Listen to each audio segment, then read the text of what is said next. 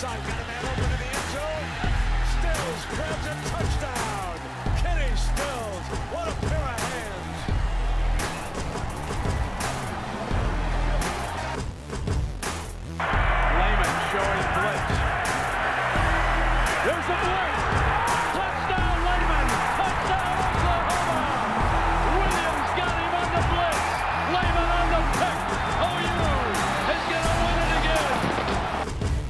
Super job. You're a champions, undisputed. All right, guys, champions. welcome to the Bud Berry Bob and Beer podcast. I'm your host tonight, Kamiar I'm Marabi, and joined by my little compadre, Stephen Brown. Stephen, it's been a while. It's been about two weeks. I've been kind of kind of busy, kind of sick, uh, both ways. But uh, Been going through lots it. Of, lot, yeah, lot, lots of good things have happened though in the in the last two weeks. Uh, how's life, man? It's good. It's good. I've been busy this week, but I made some time. And honestly, like, I'm just ready for the weekend. Like, there's no OU football, so we don't really have to cover that. And then it's just gonna be so nice outside. It's gonna be yeah, so nice. like I keep on thinking tomorrow's Friday, and it's really messing with my brain. Like I keep on Yeah. thinking tomorrow's Friday, and I'm, I want to be the weekend. And like, I if you're a fan of like soccer, like leagues worldwide, it's like the international breaks. Everybody's playing for their international teams. So I guess you could like have US. You could watch USA versus uh, Germany if you wanted to. I suppose. Um, uh, that actually might be a good game. Um, and of course, O, like you mentioned, OU's on a buy, so like the only thing I have to save me is preseason basketball, and uh, the Chet Wemby We have that. uh, lineup went last uh, last night, two nights ago, something like that. oh, watch that. So that, that was kind of nice. Somehow That I- was kind of nice. Didn't have to go through Bally to watch it, so that was nice. I hate Bally sports so much. I also hate ballet. Like it's the worst. And uh, we got to see uh, Wemby, uh, Victor Wembanyama, Wemben, Wembanyama, Wembanyama. I don't know, Wemby. Let's call him that. Our good friend from through the keyhole, Peyton. He uh, he is a big Spurs fan, and they pretty much hit the lottery with that pick. Like legitimately, like that that guy's on another planet. That's in, that's incredible. Like what he was doing. I mean, Chet did really well too, but oh my god, like that guy is from outer space, and you don't have to wait like six years, like for you, like you did for Giannis. This guy's already ready, and he shoots three three pointers and stuff. That's San Antonio is going to be very good very soon. So, anyways, we got a lot of stuff to talk about. Uh, OU recruiting a little bit. Definitely most of this podcast, if not all of it, um, for the most part, it is our reaction to OU Texas. I still am catching myself watching highlights, and of course, OU drops every something every single day on Twitter. Uh, just something a new angle, a new video, a new picture from the Red River rivalry, Red River shootout, Red River whatever the heck they're calling it, showdown these days. I don't know. I used to call, I always used used to call it the Red River shootout. That was always fun. Um, in the early mid two thousands. Can't so, say that anymore. Yeah, can't say that anymore. So, in saying Red River rivalry, that's too much of a, t- of a tongue twister, or not really a tongue twister. It's just like too many R's. So they say Red River Showdown. So uh, let's go ahead and get this kicked off as far as recruiting. Let's get that out of the way. Anything trending OU's way right now? Is it good news? Should OU be expecting good news soon? Besides maybe be already being six and oh? zero. Yeah, there's a few things going for OU right now. I think uh, the most immediate one will be the uh, the kid out of London, uh, Daniel Akinkunmi, who's going to decide tomorrow morning. Uh, London time. so I lineman, think yeah? that's yeah, offensive lineman, six four, about three hundred pounds. Uh, He's big. He's big. looks really good. It's hard to evaluate because they don't really play a lot of football over there, but he shows a lot of promise, and I think he's going to make a decision. I think it's early in the morning, somewhere sometime between like six and uh, eight o'clock Central Time. So uh, that one to look out for. Tom Michael Moore played in uh, England after he couldn't He play in the NFL. and a lot of people like and a lot of people hate Tom Moore. That's he's true. very divided. Very divided. He had a he was he his his high school mascot. They were the unicorns. I'll never forget that. I'll never forget him pretty much killing that Florida State receiver. And that uh, that was it one of the opening games.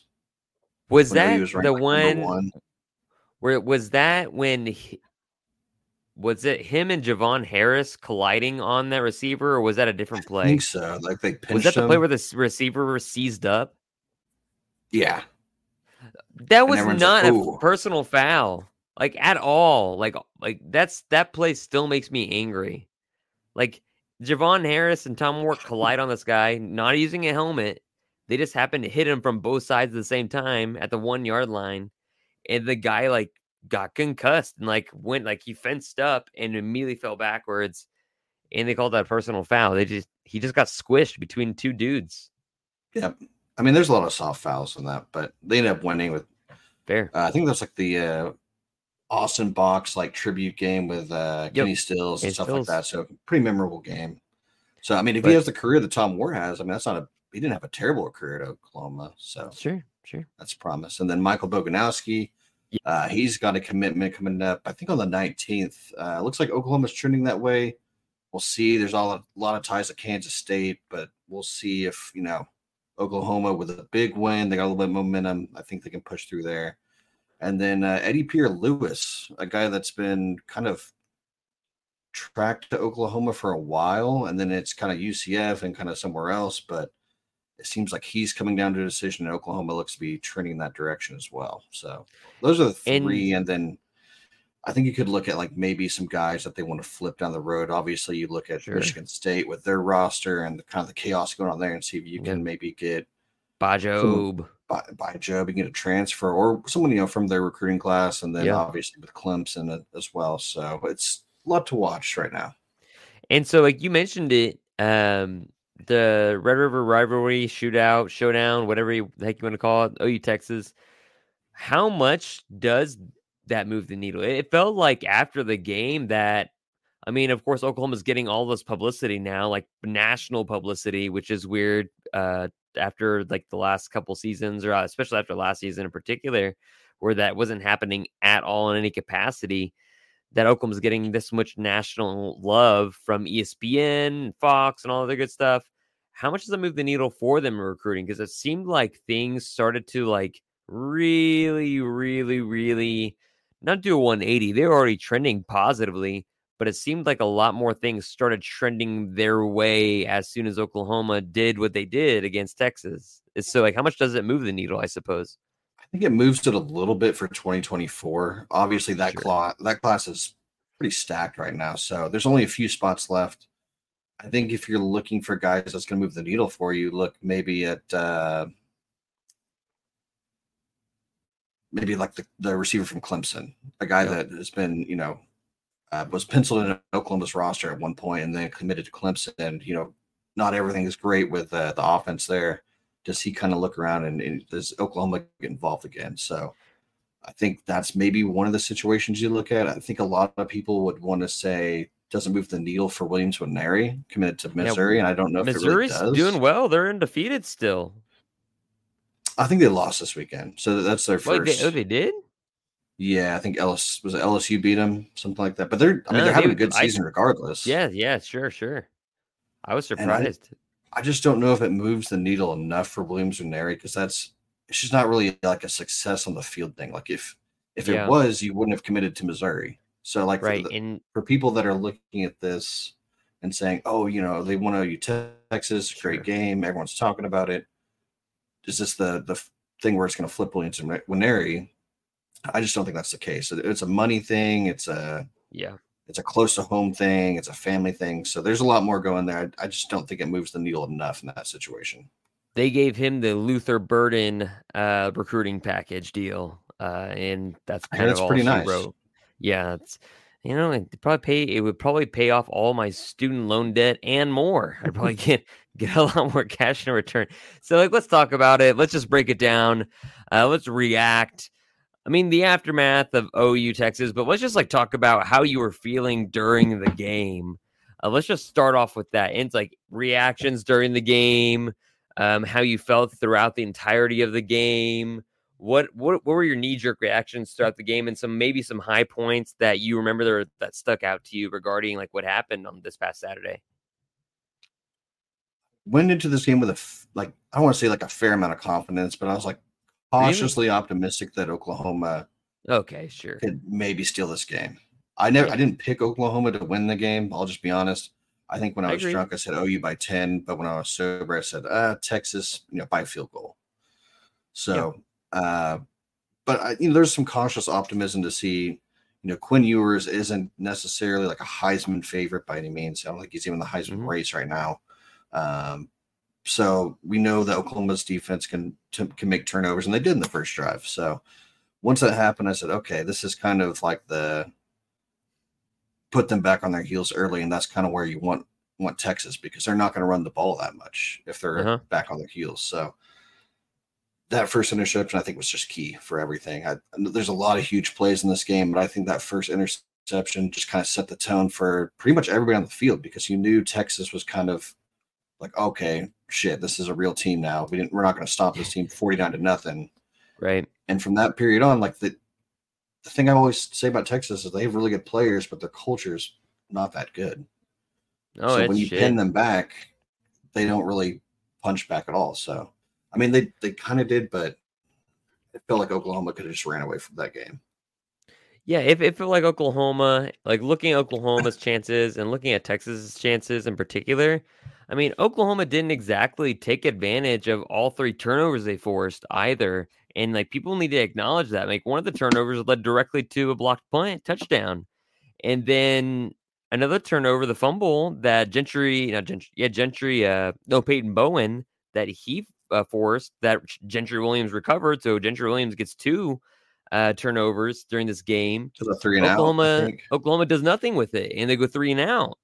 And so, like, Oak and Oklahoma, you know, they had the field goal that was sh- not only wide right, but, but short, forty-five, like a forty-five yard field goal, which was kind of concerning. But the wind was swirling, but still, it's forty-five yarders. You should at least put it near the uprights. Um, and like Texas, sure they had shots, but and like they had the they Oklahoma had the goal line stand, but there's there's a world in which OU wins this by three scores. And Yeah. I mean What do you think of uh, Jeff Lebby? that's a great question. And so and this is something that like again, I've said this a million a million times in the podcast. And like this is something that like I assumed that you knew I would probably talk about once we came to this podcast, which is I thought Jeff Lebby like two so this is a two-parter. I thought Jeff Lebby once he started to unchain Dillon Gabriel and create more of those quarterback uh those quarterback runs as far as the draws because Gabriel's legs uh, really unlock this offense and take it to a new level. We saw a little bit of it against Iowa State, and then we saw a crap ton of it against Texas, and obviously they weren't worried, uh, ready for it. And so I thought like Jeff Lebby for a minute was in his bag, and then Oklahoma's offense, like for some reason, like I do not understand it. Like once Oklahoma got up by two scores in the third quarter, I said, "Oh, this is the danger zone." Like this is this is what Oklahoma experienced last year. That it get up by two scores in the in the third quarter, and they would go dead until maybe the fourth quarter and have to make something happen. And that's exactly what happened. But they, with full credit to uh, Drake Stoops, full credit to Nic Anderson, Jalil Farooq, and Dillon Gabriel, all go, those guys made major contributions in the last drive. Oklahoma had to rely on them on the very last drive, besides the defense. And so part of me is saying, well, I really like what Jeff Lebby did as far as the wrinkles they threw in, as far as the quarterback run game, which I'm sure was something that they planned most of the year, anyways. Um, part of me was really happy with the play calling early on because they were doing what was working and they kept on going to what was working. Um, even though I still have thoughts about the running back rotation, I think everybody does.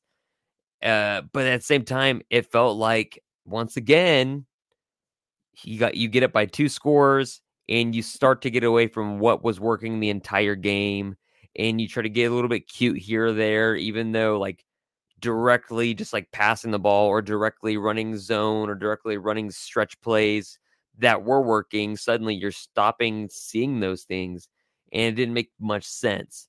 So it's kind of like I don't know, it's kind of like distorted in a way. Uh what about what about you? I thought he had some really high highs. Obviously, everyone's going to remember that uh, that last series, which I think he called pretty much perfectly. And Dillon Yeah. Gabriel did some some kind of things on his own, but I thought he just called it a near perfect last series.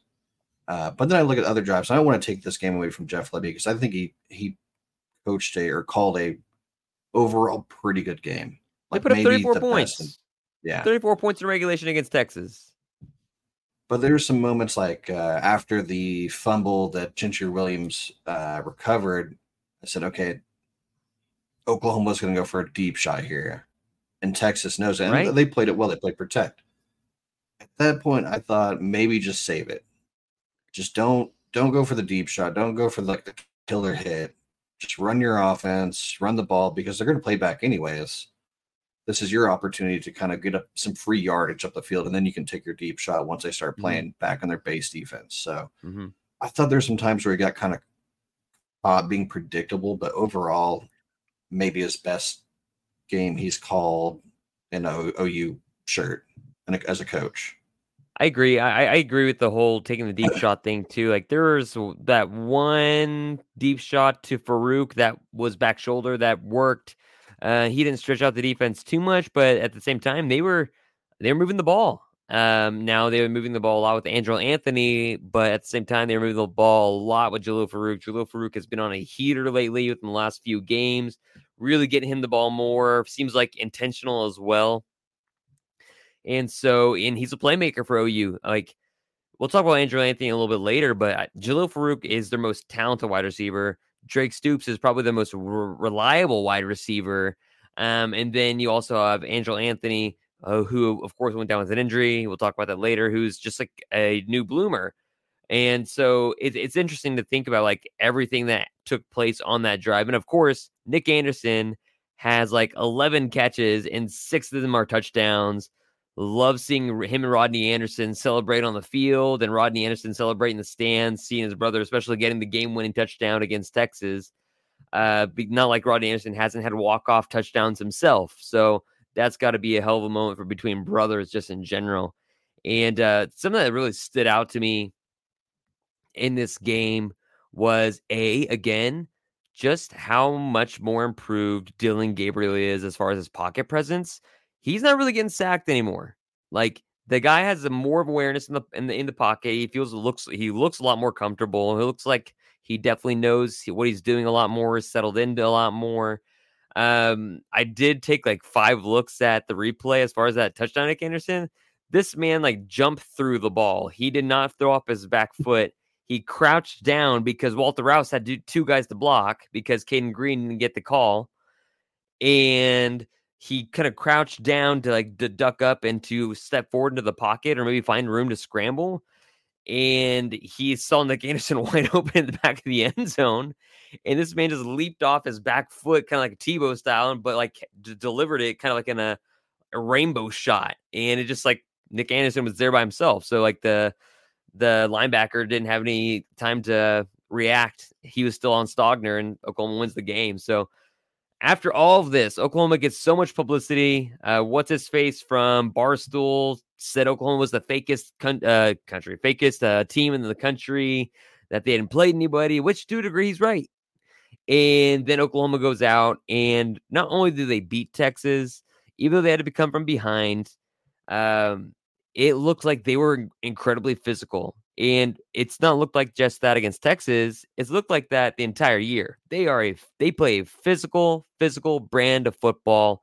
And of course, you're getting all sorts of the publicity with Danny Stutsman because that's who everybody wants to talk to. Not only are you going to get a really good like answer because he is articulate when he wants to be, he's also a funny goofball that like kind of side eye. You saw the podium when Brent said he, he like begs on it, he gets on his knees most more than anybody else. Like the camera pans over to Danny and like he's looking left and right because you know exactly what he's thinking. He's thinking like a James Harden like pause moment.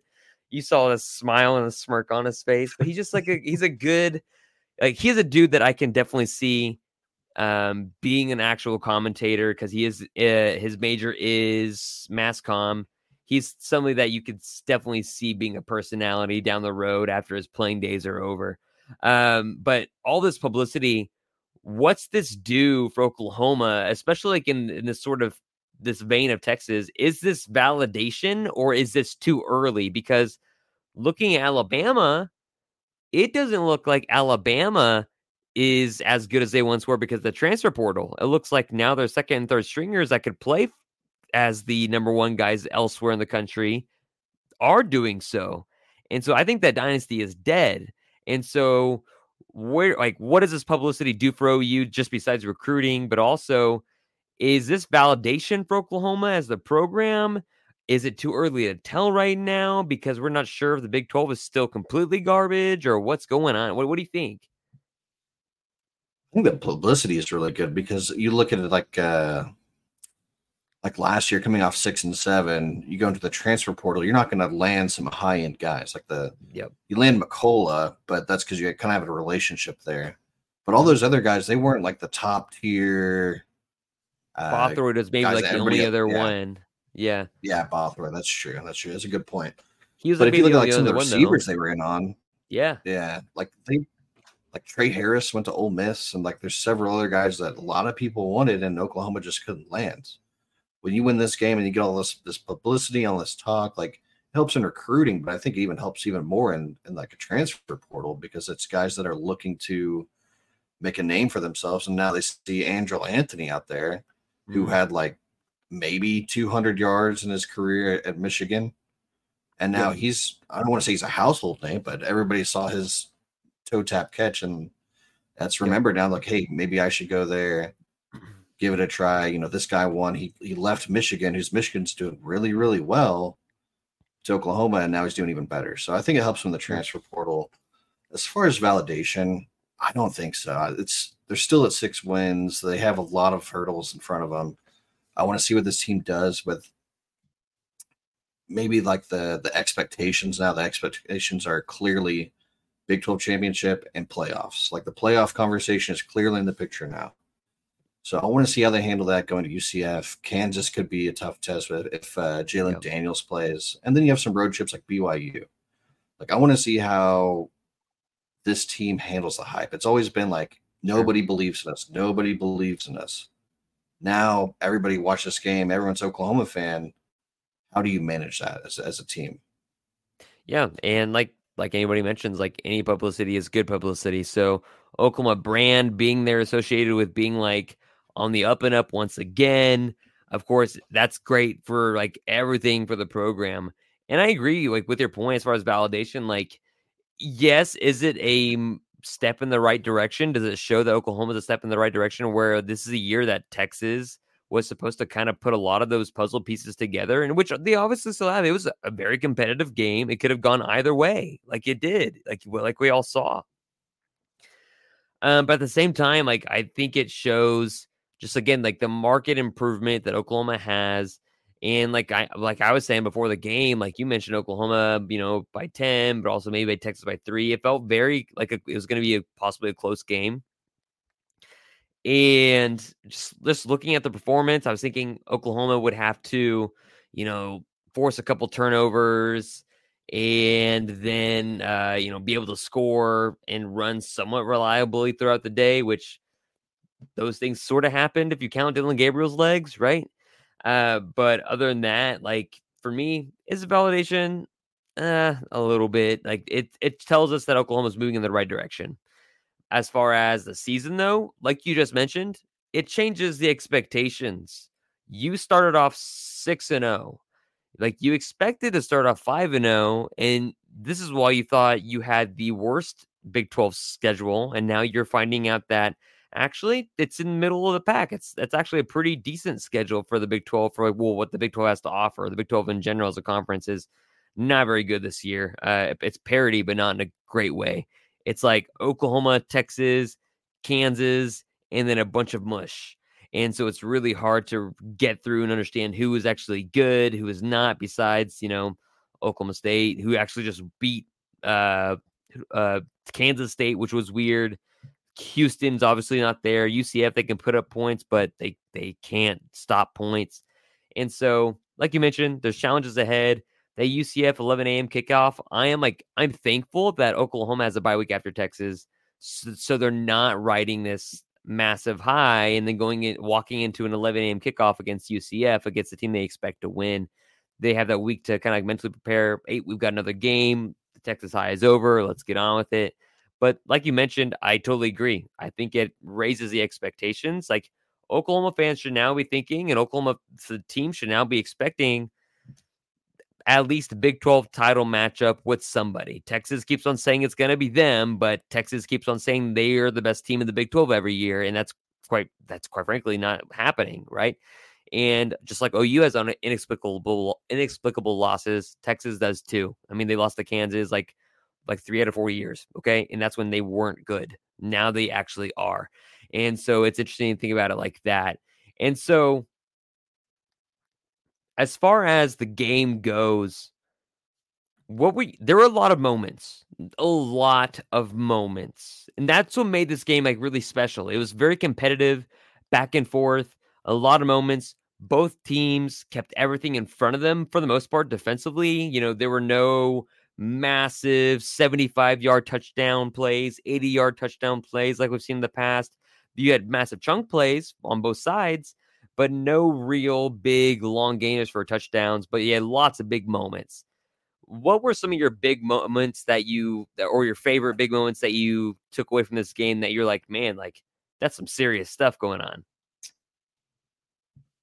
Man, it's easily the uh, the goal line stand there, and mm-hmm. it's not just because they they got it; it's just how they did it. Like you look at Dasan McCullough uh, going against T'Vondre Sweat, who's like six forward, upwards of three sixty he took on like he's two guys in that play. Yeah. He's the one initiating contact. He's not waiting for the block to come to him. He's there to blow that block up and, you know, cut a whole thing. So, I mean, just the physicality on that goal line stand. You look at even like Kip Lewis. He's not a very two, big two tackles. And two tackles on that. Yeah. But those two guys, both Kip Lewis and McCullough, were just phenomenal on that goal line stand. I, like we yep. just haven't seen that sort of physicality from a defense and I mean, over a what, decade, fifteen years. Over a decade, yeah. It's it's been a yeah. while since we've seen them be able to stack linebackers. First of all, like that, see linebackers plug holes, and the defensive line shoot the gaps like that. It, that was that was otherworld otherworldly like. And then you've seen Dasan McCullough, like you mentioned just then, uh, make another play on that fourth down. What want to describe that one? Was that the one on the the left side? So that's one where they, yeah. I, I mean, he just he just blew up blocks, and then was it Billy Bowman or was it Peyton Bowen? It was him and Bowman. Yeah, Bowman. He's the one that kind of dragged him back and didn't let him get, get across the line. I mean, there's just so much awareness. Like I don't think I've seen an OU team. Like we've seen bits and pieces of physicality, but we haven't seen a team like this football IQ smart. Does that make sense? And yeah, like they just know how to make the smart play just year two of Brent Venables' defense. Imagine you were year three. Yeah.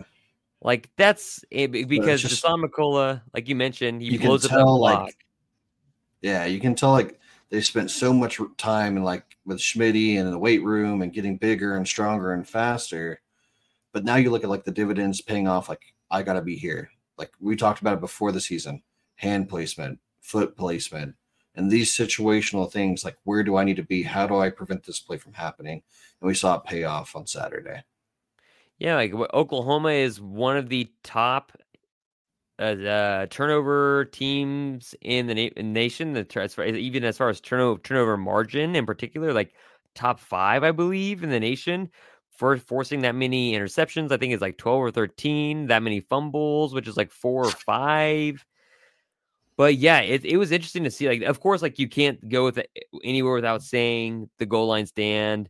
You got two plays to the right, one play up the middle where Stutsman plugs a hole and they actually get the guy for a loss. And then on the left side, it's like a small little like block, and then there's like a slant right inside, and you have Bowman grabbing him by one side, and then McCullough basically like wraps his arm around the guy's helmet, keeping him from breaking the play in the end zone. And they they they get that off downs. And so like not only did they force three turnovers, they had a, they forced a turnover on downs of the one yard line.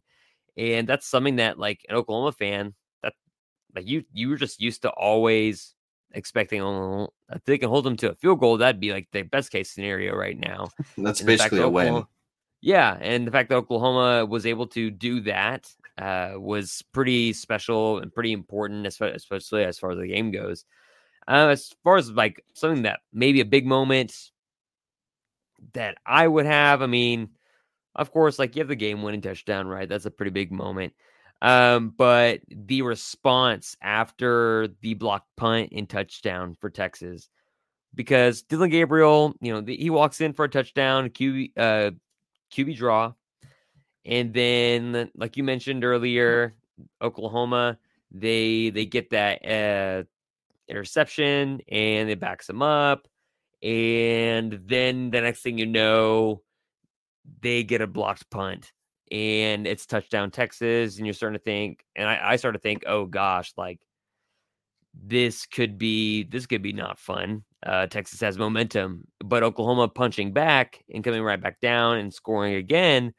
I thought that was a pretty big moment, just as far as again adversity. Oklahoma's bound to face it more than once in this game, and the fact that they were able to keep on pulling out over and over again, as far as just like m- throwing that next punch, I thought was huge, not just for the team, but like just for the team's development. But what are some things for you that you feel like this team could still improve upon? Because there's quite a bit. Of course, special teams, punting.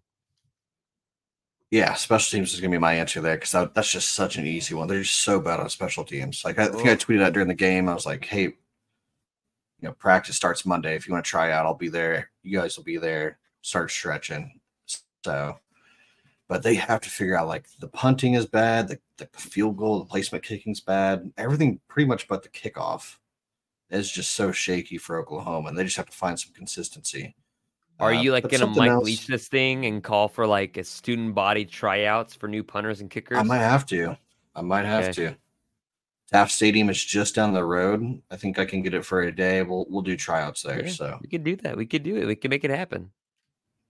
Uh, something else. I mean, there wasn't like a ton of negatives. Like obviously there's some busted plays, um, the fake field goal, and then the tight end up over the uh, over the top are kind of like, yep. oh, that's that's kind of bad, right? But sure, I just don't have like that many negatives. We talk about the negatives with uh with Lebby and kind of like, oh, you know, if this situation came up again, like don't do the obvious thing.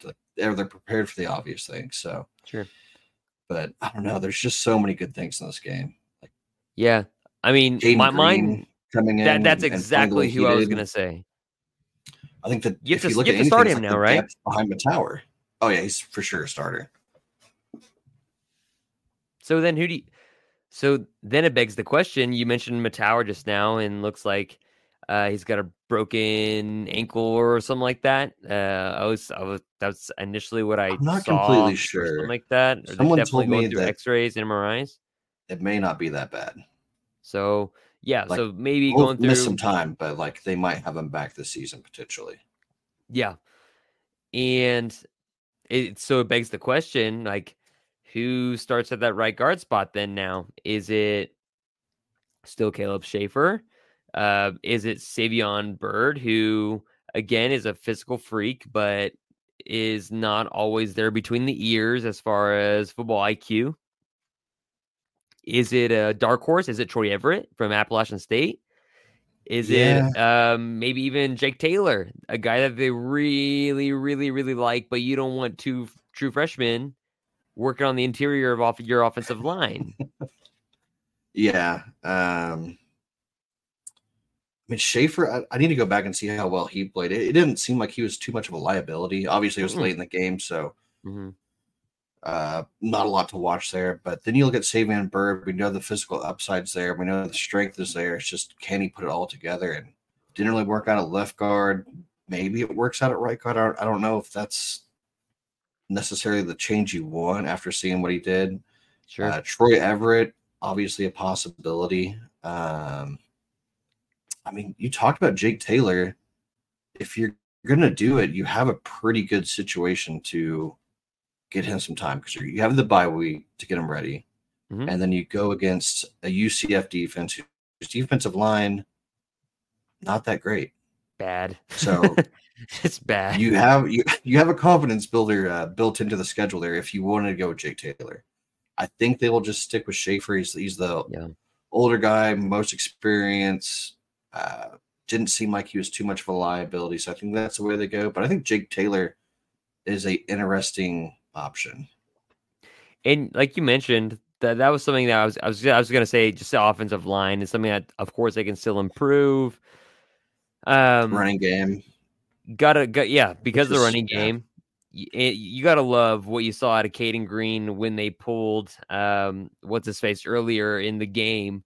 Like you have to love what you saw from him, his physicality, especially in the interior against the, that Texas front that was putting that much pressure on him. Of course, he did miss a couple assignments, but like that's most offensive linemen, eh, especially if you're a true freshman offensive lineman. I I think I mentioned like, you know, like it, well, I think you mentioned it too. Like you wouldn't be surprised if Cayden Green ultimately maybe starts and or plays in a lot of games this season, which he's certainly been rotating, but I think he's rotated to his permanent spot for the season. And like the Texas game is, it is the end all be all as far as like the majority of roster changes and depth chart changes. Like who's really going to come into play when it's really hot in the kitchen, essentially. Like who's really coming to play in battle. Well, he held his own, and I think that's pretty cool. And so, like, kind of like going a little bit forward, you just mentioned running the ball. Do you know who the, the three? Go ahead. I, oh, you talk about the negatives. I, we should have just brought up the running game because it just wasn't outside of Tawee Walker, which I mean he didn't And run Dillon Gabriel's like hundred something yards. Yeah, but I thought Tawee Walker. I think his best aspect of the the game was not the two like kind of tough touchdowns or that that run to get out of like the the end zone. Mhm. I thought it was his pass blocking. Like he just he pass blocked so well on Saturday. It was you have to go back and watch. It was it was beautiful. Lowest man wins, and he's like a bowling ball. I mean, it's kind it's kind of like hard to knock five him foot over. eight Samaje Perine.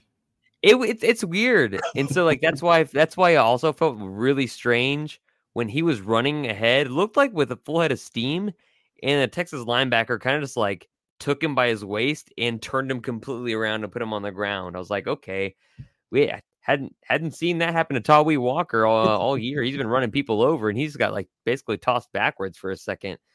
But yeah, Tawee Walker like is is your leading rusher right now. That's not something that I would I expected to say after the Texas game. Like the the top three rushers yardage wise, Tawee Walker just now with 239 yards. Number two is Marcus Major, 226 yards with 60 carries. Tawee Walker has 53. And then because of Gabriel's 100 and something yard game against Texas, Gabriel's next at 208 at 43 carries. And so, I mean, they they still six games through the season, they haven't even broken a thousand yards or like total as far as running the ball.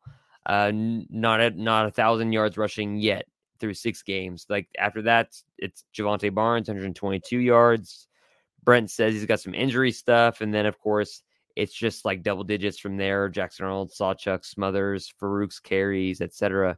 So the run game, I mean, you saw them have success against Iowa State with the GT counter, and when they kind of abandoned the zone scheme, block, uh, zone blocking scheme, and they kind of went back to the zone this week, anyways, this past week, and again was not fruitful for them. Besides the QB draws, like how how do is there is there a way to fix this run game, or is this just something that Oklahoma fans are going to have to experience for the next this for this year and see if it gets better over the next couple seasons? You kind of think it's going to get better with Cayden Green there, and we'll see what they do with the right guard. But like, I'm not completely sold. It's just on the offensive line. Like they haven't been great in, in run blocking, but they haven't Mhm. been just dog shit either. Like it's just kind of kind of mediocre. Uh, so I mean, I look at the backs. I just don't see a back that's explosive. Like I see Sure. like Talby, he can get the tough two, three, four yard run, but there's not a back that gets to the second level and then just turns on the Jets. Mm-hmm. And we thought that was gonna be Javante Barnes. Obviously, there's some sort of injury, something going on there. Yeah. Sawchuk, I don't know what's going on. Like he was supposedly hurt, but he's played, and he weird. he's just kind of a liability in the pass blocking. We saw that against Tulsa. He like plays Just- just puts on a sparingly and only on- when they want to yeah. flex out five five wide. So I wonder if like do you just go young here? Do you just get like Caleb Hicks involved because he looked good early on? Do you look like Dylan Smothers? We know he's got some gas to him, so. Mm-hmm. Yeah, it, it's it certainly is strange, and like watching Marcus Major, just like he takes the handoff with his head up, and then his head goes kind of down, and he really just like decides what he's gonna do, and like you can tell in plays where his head is up, and he's actually reading his blocks, maybe being a little bit patient. He runs a lot better, and so like. I, it, it pains me to watch him run the ball a lot because of that, because he's not reading his blocks. Tawee Walker, like you mentioned, he'll get you those gritty blocks and those and those gritty yards. He also has his head up when he's running. And so like he knows where he's going. And I think that's a big positive to his game. And then of course Dylan Gabriel, not just the design quarterback runs, but simply just scrambling out of the pocket. Because most teams are used to right-handed, uh, right right arm QBs. He's a left arm, he's a lefty. And so him reversing the field and actually rushing to the opposite side of the field that most teams are not used to, he gets yards strictly just by doing that. And so, I mean, combining it all, I mean, Dillon Gabriel's off of broken plays or plays that are taking too long. But I agree. I think part of it's just reading blocks. Part of it is getting separation. Um, it's there, there's a lot that goes on there. I think it's on the running backs. I think it's on as much as it is the offensive linemen, but it also doesn't help if your offensive linemen are also not executing either. You, but you still need those guys to do that. So it's it's it's a weird situation that you thought would be fixed or like gotten better from the beginning of the season, but I mean, it really hasn't. It's happened a little bit, like a tiny bit of an incremental like improvement uh, but they have an opportunity what... in front of them to, I don't want to say like fix things completely, but they, they can get some confidence and kind of get the running game sure. going towards the end of the season. And that's the hope, right? Is that Oklahoma continues, like, especially after Texas. All right, they've got Cayden Green at left guard, either Troy Everett or Caleb Shaffer at right guard.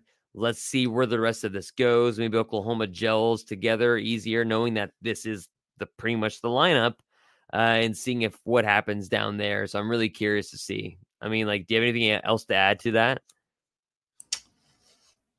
Not really. I mean, I just I'm curious to see if they just move personnel. Like, is at that yeah. point in the season? Because someone always emerges late in the season, either like receiver or running back. Is that going to happen this season with like maybe a Caleb Hicks or mm. Smothers, somebody?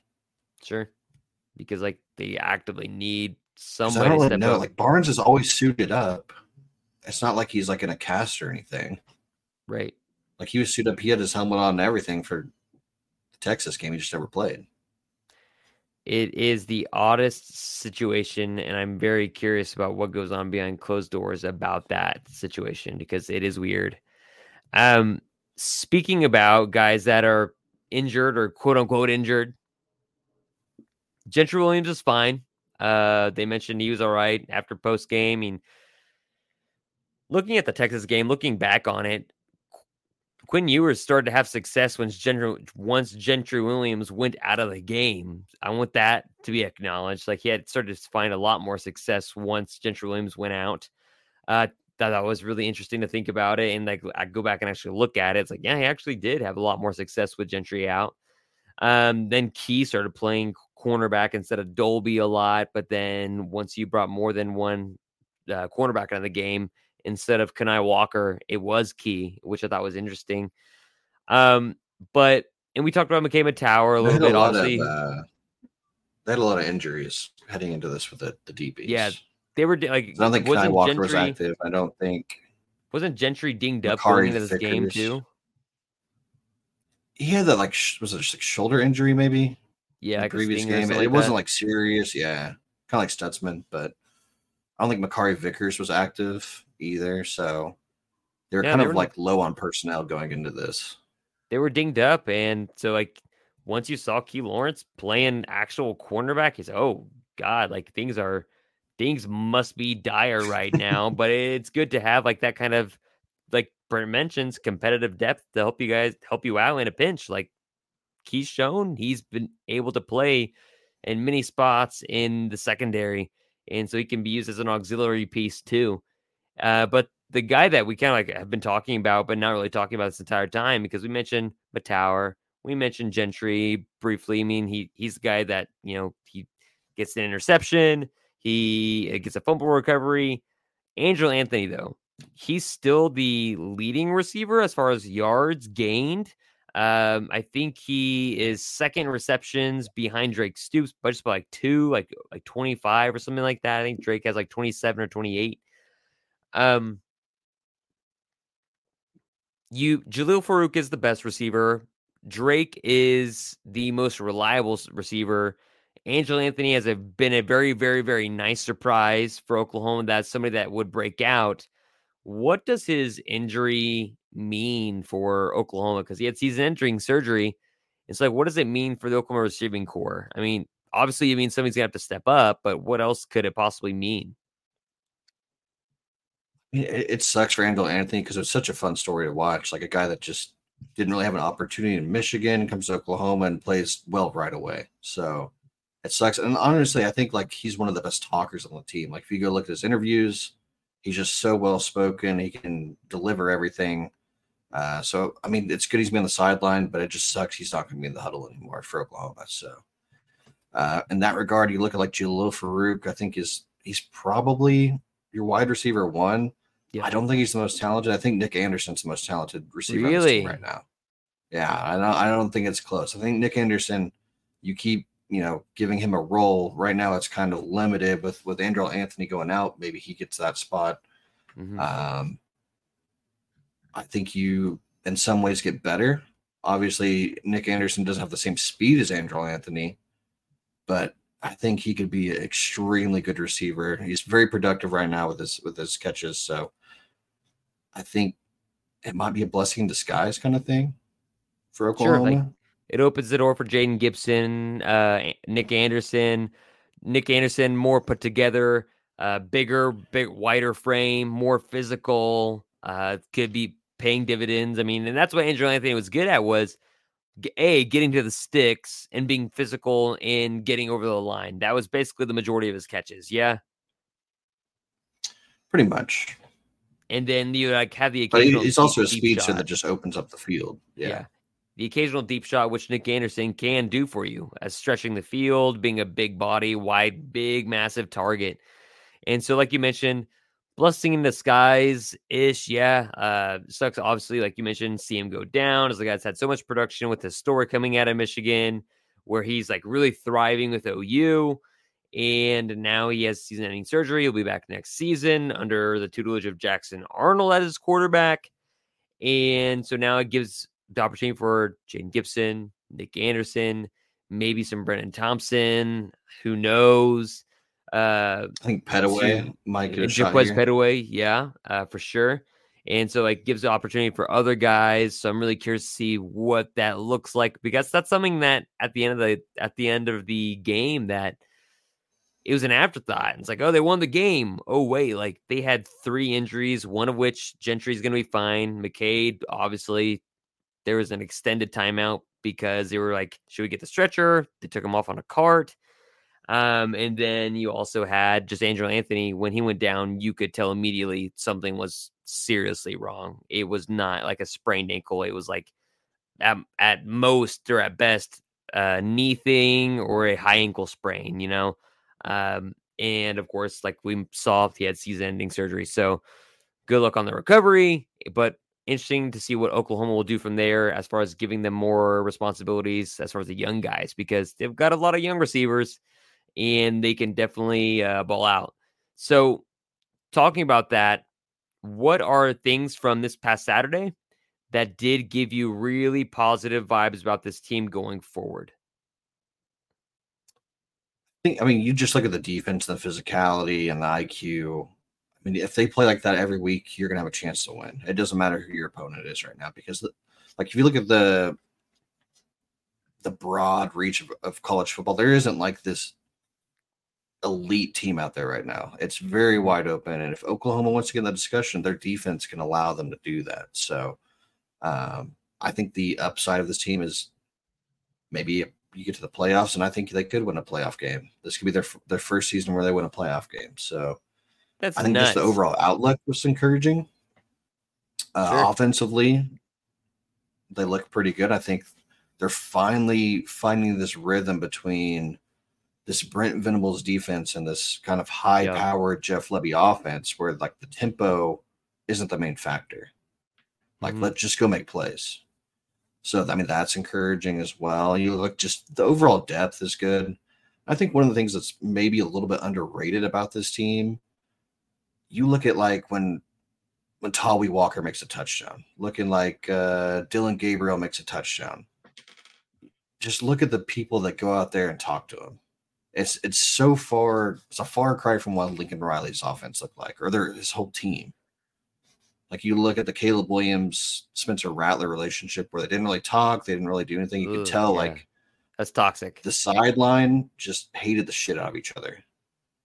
But then you look at Tawee Walker scored two touchdowns. The first guy out there is Javante Barnes, suited up. Like it's there's not a lot of selfishness on this Oklahoma roster right now. And I think that's Mhm. just a credit to Brent Venables. Yeah, that and the culture that he's a, he's definitely established is something else that's kind of like it. It just makes his team different. I mean, like you, it's been everywhere all over the internet. Danny that's been his quote. You know, Oklahoma, they they only fear God. Texas, they fear Oklahoma. That's going to go on so many different T-shirts that are already floating around right now and Opolis clothing, which like pumps out some pretty great Oklahoma uh, apparel. They're they're gonna have a they're going to have a t-shirt dedicated to that quote so i wonder what that's going to be like.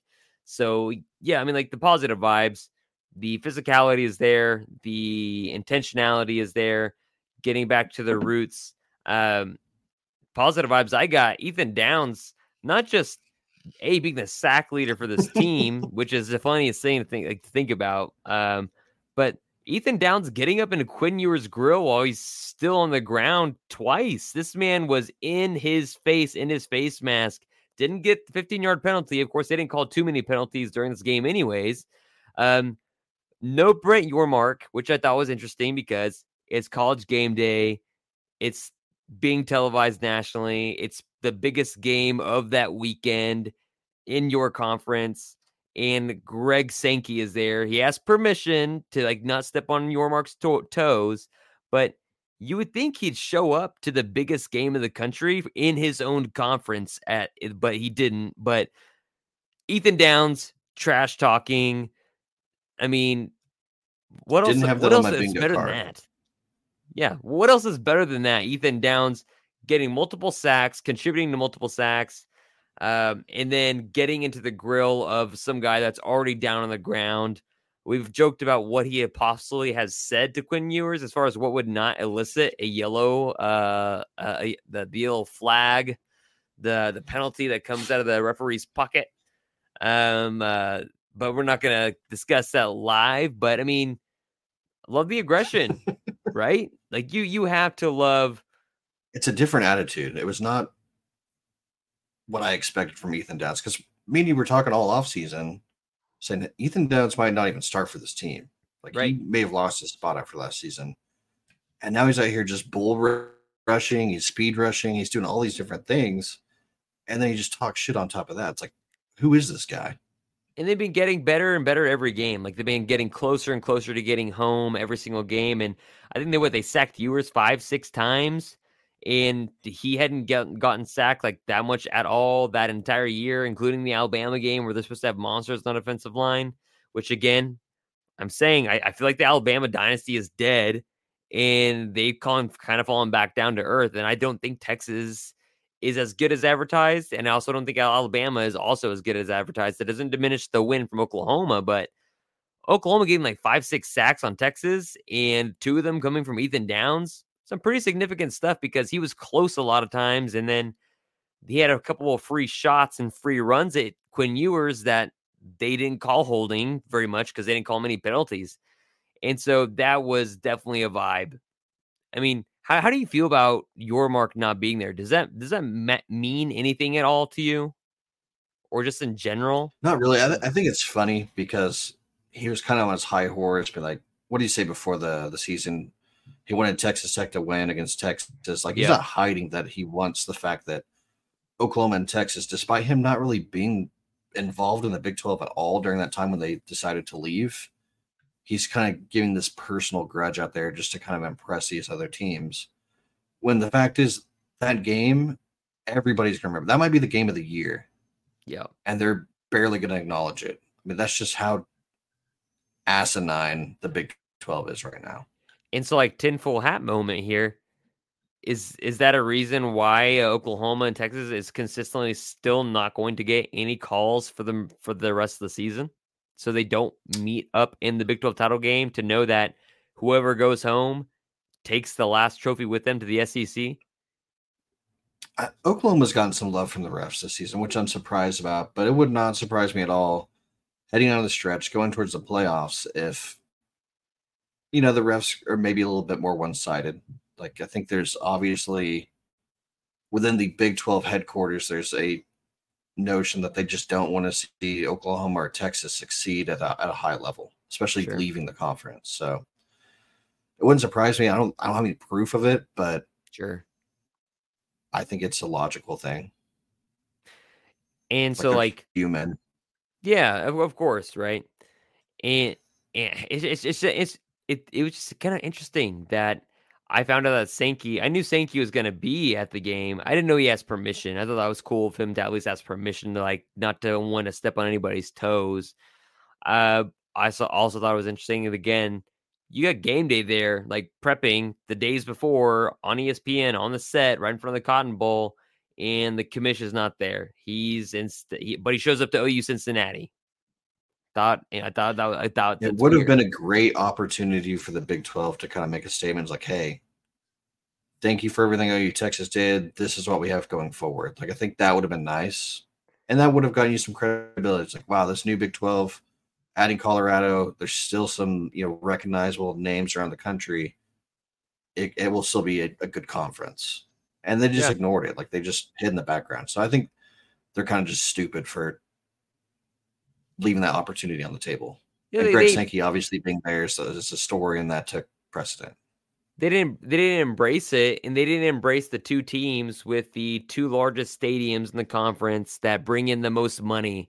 And and i think that's ultimately like part of the deal is like they don't want to give you know more tv sets and more money to a team to the teams that are leaving their conference that are taking money away. But regardless is, is there anything that gave you a negative vibe from this team other than special teams as we discussed earlier Injuries. I mean, we talked about the run game um, being just not where it needs to be at this point of the season, but overall, I mean, it's just a weird like because we're so used to talking about these teams, even last year when they weren't that good. But you go back with Lincoln Riley, and there's just always something that's like, oh, I don't like that.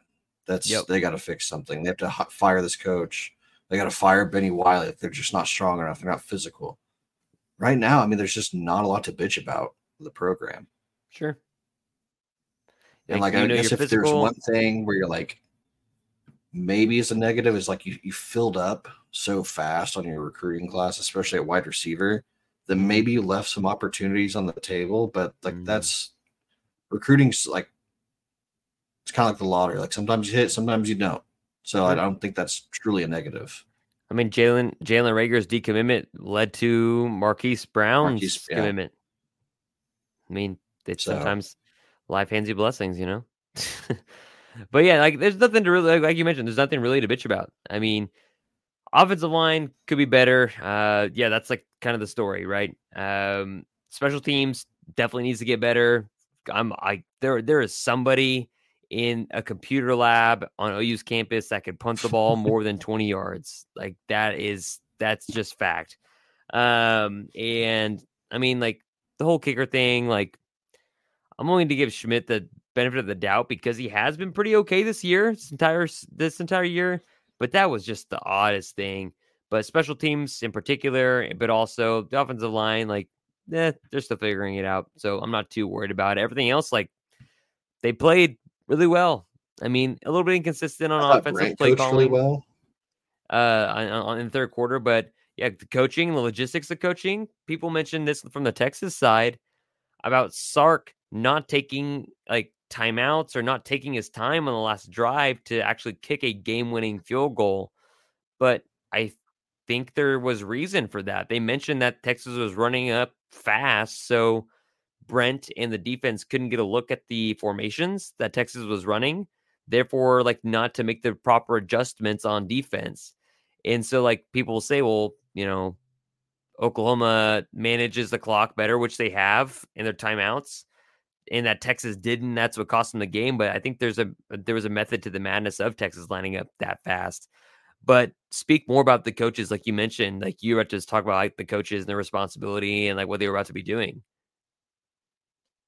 And the one thing that, that stuck out was last year we just saw such bad clock management from uh, Brent Venables, and then this mm-hmm. this game in particular, you look at him putting emphasis on using this timeout so he saves some clock for his offense. Like he wants to get his offense off the field, he wants to have a scoring opportunity before half, um, which it did. I think they got the field goal. They could have a touchdown, but I mean they still put points on before the half, and that's what mattered. So, and then you just look at like I don't know. There's just not as much panic on the sideline. Obviously, there's the sideline warnings, but yeah. you don't have guys like trying to throw signals up last second. You don't have guys that are looking over to the sideline. Everything just seems way more organized outside of maybe Brent Venables running onto the field, maybe get a get back guy, but everything else, I mean, just looks so much better, so much more clean. Yeah, it, it, again like year two, more articulate, knowing the expectations, growing into those expectations. I'm curious what this team looks like in year three, more specifically in the SEC. Going to be very curious to see how that turns out. Um, and of course, this would be this is another positive vibe. Austin Stogner of all games to show up for the entire year once again shows up for OU Texas, and uh, we'll see if that continues. Still didn't look great. OU Texas again made some pivotal grabs, one-handed grabs. Yeah, and so like the catching another there, positive just, he just doesn't move like he used to. That yeah, that's that's fair. That's fair. And so we kind of you you kind of alluded to it. Uh, Dan Wolken came out with a an article and a, a basically an opinion that basically was saying, hey, like honestly, now after looking at OU and Brent Venables year two, Lincoln Riley leaving Oklahoma and leaving Norman, he did them a favor by allowing Oklahoma not to be all this flash and no substance and going back to substance, some flash. Yeah, like you're going to get some good players, but also this dog mentality on defense as well, as far as finding their identity once again. And so, like he said, oh, Lincoln Riley did OU a favor by doing that so they could find their identity once again, but still also recruit at a high level. What were your thoughts on that? Just reemphasize what we said when when Lincoln Riley left. I mean, I don't think it's just exclusively our opinion. I think a lot of people knew that Oklahoma maybe peaked a little bit towards the end of his tenure. Like, obviously, you saw a very elite quarterback play, but your offensive line wasn't getting better. Your wide receivers, their route running was just terrible. And like you look at their maybe yards after catch, it was just awful. Like the coaching just didn't seem like it was important, if that makes sense. Mm-hmm. Like everything was let's recruit, let's make the the big recruiting things. Obviously, our elite quarterbacks can carry us, and then everything else is kind of optional. Like it's it's a sure. clubhouse mentality. Like everyone just hang I mean, out, we'll have fun. Look at USC. Maybe we'll hate each other too. Yeah. And then Brent Venables comes in, he's like, "This is what is this? This is not what I left. This is not the Oklahoma I know. Like everything is very disorganized. No one has any accountability in the locker room. No one has any accountability as a position coach. So I got to get the, all this shit together. And now it's it's starting to kind of come to fruition that how bad were was Oklahoma going to be if Lincoln Riley stayed? Like they weren't going to be terrible. They weren't going to be like a sure. losing season, but they were never going to win. Like if he had stayed a few more years or a couple more years and then did what he did or just hopped to the pros right after, what what would have been left of those guys that were still somewhat there and or around Bob, etc. Uh, what would have happened with those guys in that team? Like it probably could have been a lot darker. I mean, like again, like Lincoln Riley left, all Oklahoma's quarterbacks left, all of them left. And then you like also account for the high caliber, how, like top 100 players that left, and quarter, you know, and then not including Caleb Williams as well. And then guys to the draft like Marvin Mims, who is playing on a terrible Broncos team, and a lot of other guys. And so, like, they have that six and seven season where they are in a lot of one score games where, like, they have talent, but not competitive depth that Brent had talked about for so long. This year, like you mentioned, they're more disciplined. Uh, they're a lot better on defense. Their IQ looks like it's way through way through the roof. They battle through things a lot better. Uh, they face adversity a lot better. They throw punches back if they get punched first, but mostly they're doing the punching first. And they it, it's just been a complete 180 shift as far as approach to the game and um, kind of what those coaches meetings are like. I mean, Lincoln Riley had a, a lot of swagger to him as far as him being like this flashy kind of like look at me like well look what we're doing coach. Whereas brent venables is still going to recruit really well and his staff's going to recruit really well but they're going to get the most out of you like talent wise they're going to develop you uh, regardless if you're a first string guy or if you're the guy that rotates in for the third unit like they always have and i think that's a big thing as far as like the oklahoma that he left and at the Oklahoma, he's trying to really turn trying to turn it back into, quite frankly. And I think that's kind of special for that. And it also makes me think about Lincoln Riley because Danny Stutsman, like he's mentioned it several times. And me, and we saw earlier this season. Uh, we saw last season. We saw we saw it again uh, this year. Um, Brent Venables is, is like inviting all the alumni back for game days, for non-game day experiences just like hey like come by the facilities like you've been a player here yada yada all that stuff like you you need to be around. And suddenly now you're seeing the Boz around way more often and danny Stutsman of course like kind of like soaking all that in. And so like i guess like the one of the last things to talk about as far as culture changes because you saw so much alumni on the sideline of that ou texas game because it was Baker Mayfield who was the guest selection picker at college game day. So Neville Gallimore and other guys that were just like on their bye weeks or guys that were uh, playing the NFL in Texas or other guys that were just older alumni like the Boz. Why would Lincoln Riley put up a wall to pretty much the majority of alumni getting to the sideline, and not being present in the actual football realm of OU. Like, why would he want to do that? Because you're seeing it coming under Brent, but you're not seeing it. Ha- I mean, you didn't. You never saw it happen under Link. The only thing I can really think of is just like he knew, like maybe my organization, like maybe my abilities as a head coach don't really fit what this Oklahoma team is used to. Like obviously he had mm. Bob there. Bob ran it very well, and Lincoln just called the plays. I don't know if Lincoln ever like I think he wanted the head coaching position because he wants the the title. Obviously the money's good. But I don't think he really cared too much about building a locker room, about building a culture, about building a program. Sure. Like he didn't really care about the little things. He just wanted to be known as Lincoln Riley great offensive pay, play caller. Yep. And I think if you have guys like the Boz come around, or if you go back and look like maybe Tommie Harris, Teddy Lehman, McCoy, uh, McCoy, you get those guys in there and they they walk around like, what is this? If there's just mm-hmm. this does not look like the Oklahoma that we we played in and we had success in. Like this is not a shit show because you're winning, but like this is kind of a circus. And like you're winning because you have really good receivers, you have really good running backs, you have really good a really good quarterback, but everything else is just just a far cry from what they knew. And I think if you brought those guys in there, you get everybody talking, maybe the seat heats up a little bit. And he's just not a guy that handles that well.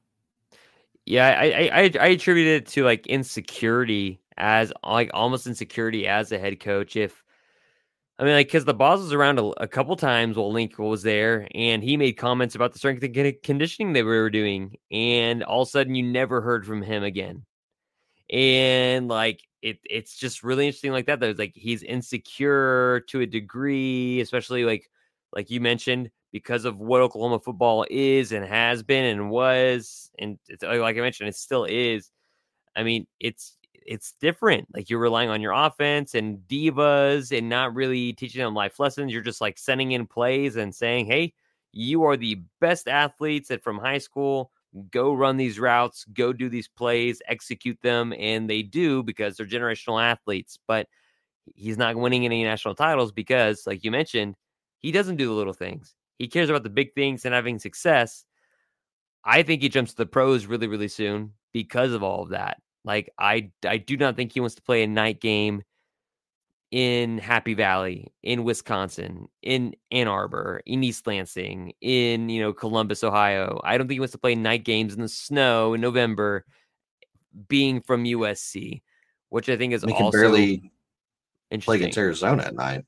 Gosh, like or anybody else either. Like our uh, Colorado almost came back at home, uh, and uh, they were in a battle with the oh what uh what powerhouse San Jose State. They were in a battle with San Jose State for a for a moment. Like it's just nuts to think about. And so, as far as this game goes, just kind of like wrapping things up. I mean, did this game highlight specific players for you or highlight specific coaches for you in general? I think you look at Dillon Gabriel in particular, like he is probably a legit Heisman contender now. Like I don't I think he'll get an invite. I don't think he'll win, but he is firmly in the conversation. Like I don't know how many other quarterbacks are having success on a successful team. Like Michael Penix would be in that conversation. Mhm. Caleb Williams, uh, you know, Drake Maye, some of those kind of names, but I mean, he's he could legitimately be in New York. Yeah. And I think his his play in that last series, I think he kind of des- deserves it.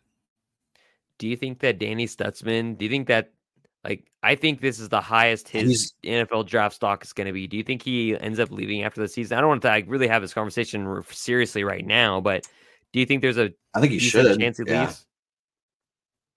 I think he Yeah. should leave. Because, Because, you're likely in the NFL or Going to win the Butkus. Yep. And now you have a linebacker that's probably going to get drafted fairly highly, I think. And First couple rounds. Does it suck that they don't have him at the SEC? Yeah, it sucks. Like he would have been really good, but I think the recruiting aspect is like, hey, Brent Venables just put a guy in. I don't know. Let's just assume right now is like a third round, second round guy.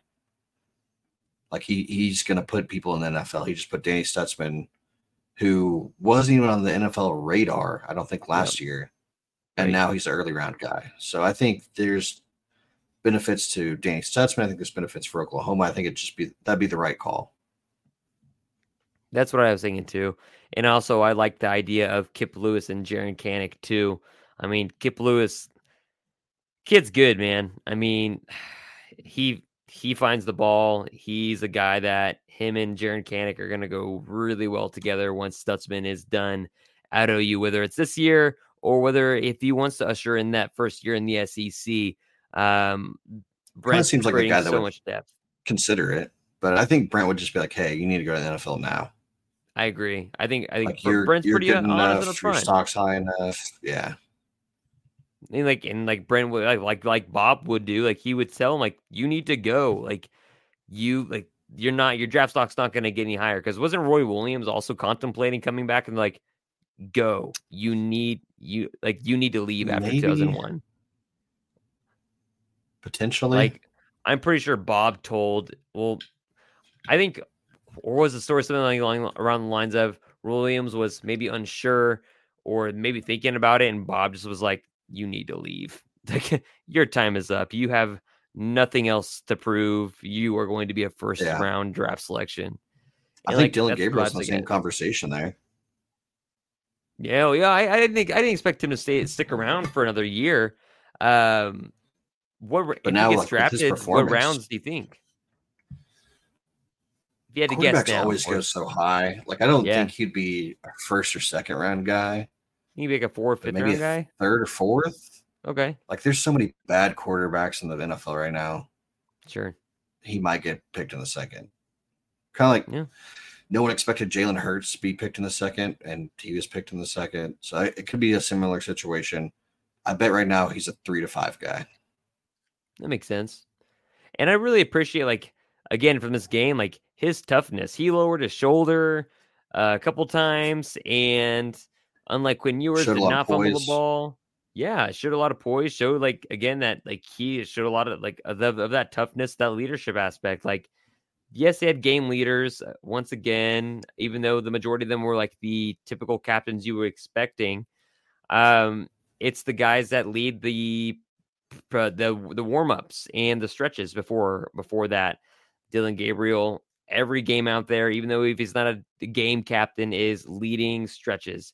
Uh, same for Danny Stutsman, leading stretches and that that big stretch fundy block that they have and that's really important. I thought that also was a big key in this game was you had a lot of guys playing a lot of different roles and a lot of guys that were not only just self kind of guided as far as like they took ownership of the game and took the game to Texas, but also other guys like ensuring there's a collective agreement that they would all rely on each other instead of like you mentioned earlier with, with the Lincoln Riley situation, being very individual and letting the play come to them. I thought that was pretty big for this Oklahoma team as well. Like what games, I guess for the on that are left on the schedule are ones that maybe give you pause. Like there's that one in BYU and Provo, and you Mhm. also have the game um in Lawrence in Kansas, which sounds funny to say now, right? But like if we like rewind, if we if we rewound ourselves five years ago, but that game in Kansas, regardless of if Jalon Daniels plays, like seems like he could actually. Kansas is a good team. They're well coached. I mean, it's not a bad. Like, there's going to be some challenges. Kansas, obviously, if Jalon Daniels plays, uh, Oklahoma State kind of playing well a little bit. Not not a great team, but maybe if you catch them on the wrong night, I don't know. West Virginia also somehow night, yeah. playing well. Yeah. Uh, BYU, you just look at the road tests up in the mountains, could be kind of hard. And then TCU, I mean, TCU's not really great. It's at it's in Norman, and I think there's plenty of motivation there. Black Friday, last 11 reg- a.m. yeah, Black Friday, last regular season Big 12 game. I think I don't think TCU is going to be a juggernaut by any means. So. I don't think it's an easy schedule because you do have some kind of sneaky good teams, especially with that three week slate between OSU, West Virginia, BYU. But It's like a lot of those middle of it's the pack definitely a slate. Yeah, like you could trip up in one of those games, but other than that, I mean, Oklahoma can run the table. and that's what's exciting. And I'm curious to see what happens on Texas' end because of that. Because again, the Big 12's worst nightmare. OU and Texas meeting in the Big 12 championship in football. And well, if Oklahoma continues their growth and if Texas also continues their growth, they are in a collision course for that to exactly to happen. So uh, Brett Yormark is probably ripping out his hair, and Greg Sankey could go to two SEC championships if he wanted to that weekend. So that's always a fun thought experiment to think about. Uh, but I'm all tapped. I'm all done talking about OU Texas. What, what- do you have anything ex- else extra to add? That's some thoughts, some random things. I mean, I guess like if, as far as like games you've watched for the Oklahoma Sooners, where does that rank overall? Just quickly. It's top ten. That's that's probably one of the most engaged. That's probably one of the most. That's the. Let me rephrase this. That's the most I've been engaged down by down by down in a very long time. Like I was I engaged since every snap. 2017 OU Georgia. That's what it felt fair. like. Obviously, Yeah, it didn't like go OU's way, but yeah, Felt very so high I, I mean, I put it stakes. top five. I, it was just such a good game. Even if you're not even a fan, like that might be game of the year for people. Yeah, and it, and it was also really, really like really sweet because one of my professors, uh, she got her degree from the University of Texas, her her PhD, was talking a little bit of crap before the game, uh, the, the week leading up to it. So I made sure to just to wear a little bit of OU OU OU uh, stuff uh, in, in class this week and ask her how her Saturday was when she when she asked us how our weekends were. I was like, oh, they were good. Uh, how was your Saturday? And she was like, you know what? We're not going to go there. I was like, all right, we're not going to go there. But so, like, it's that extra special part. Like, it was a really good game. She mentioned that. Uh, it was very back and forth, bunch of punches being thrown. I mean, how can you not be engaged? Those stands were full the entire time. There was nobody leaving early. Everybody was on the edge of their seats till the very end. And like I guess to like to end the podcast, we can talk the, at the very end of the game. I thought once Texas kicked that field goal, of course, like in all group chats around the world and all group DMs around the world, people are like, "Well, that doesn't look good." But at the same time, the pit of your stomach, I you're was the thinking, yeah, at the pit of your stomach, you're thinking, man, they got like a minute 15, three, four chunk plays, especially if they play prevent. Like they're already in field goal range, possibly. They could they could actually do this.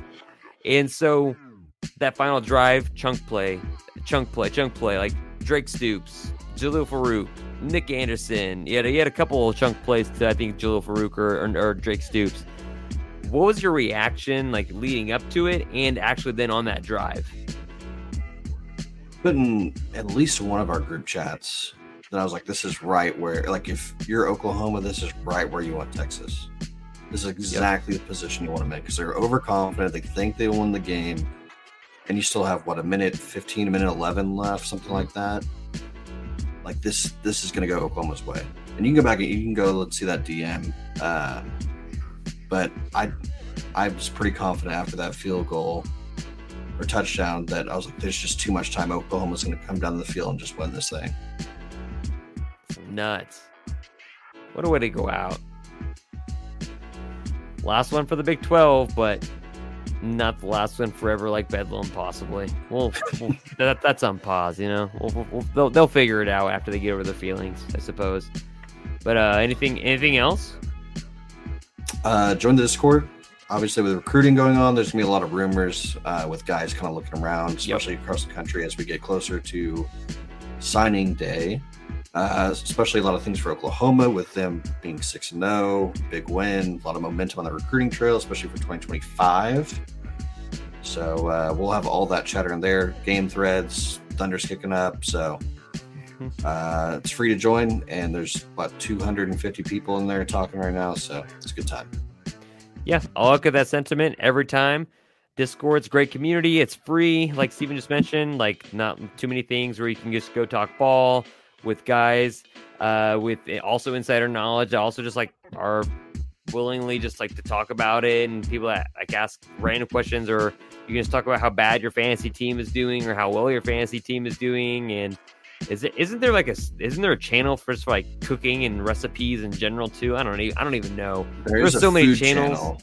Yeah, there's there's a there's so many channels in that thing. Like guys, like it's free. I'm gonna link it in the bio, the description of this podcast on whatever app you listen to it on. I encourage you guys to check it out. And for whatever reason, if you click on the link and it's expired, just DM Stephen and I uh, and asking for the link. Uh, you can find us on Twitter at K underscore Moravian. And for Stephen, it's at OU Updated SB. We'll be more than happy to send you a, a shoot you a link to go to the Discord because again, it's a great community, lots of fun people, uh, lots of good interactions, lots of channels, lots of good stuff. Um, and uh, other than that, on a bye week, interesting week just to recuperate, re- recover from some injuries, from some stingers, and then next after that, UCF 11 a.m. kickoff. So until then, check guys later.